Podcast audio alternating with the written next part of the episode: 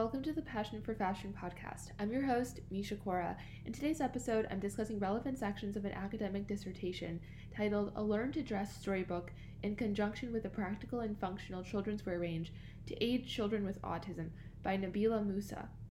She opens with a discussion of how social development theory influences the perception of autism and relevant treatment methodologies. She uses three research questions to guide her work. One, what does the condition autism mean and how does it affect children? Two, what are the physical development difficulties children with autism experience and how are these challenges being addressed in South Africa?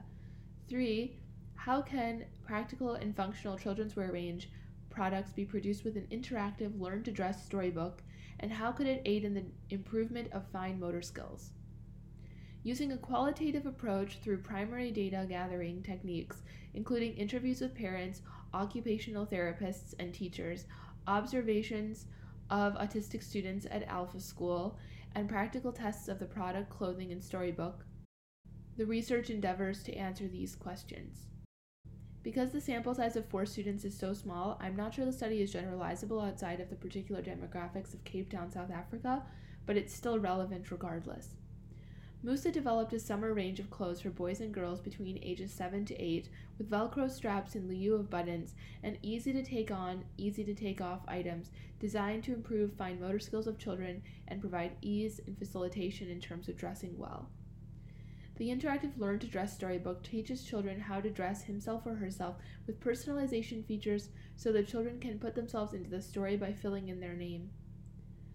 The clothes themselves are adorable and delineated on pages 37 to 45.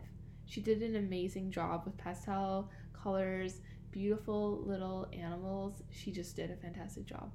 What I like most about this idea is that girls and boys can follow along nicely and participate openly in every stage of the process, wearing clothes that enable them to look like children while also developing fine motor skills.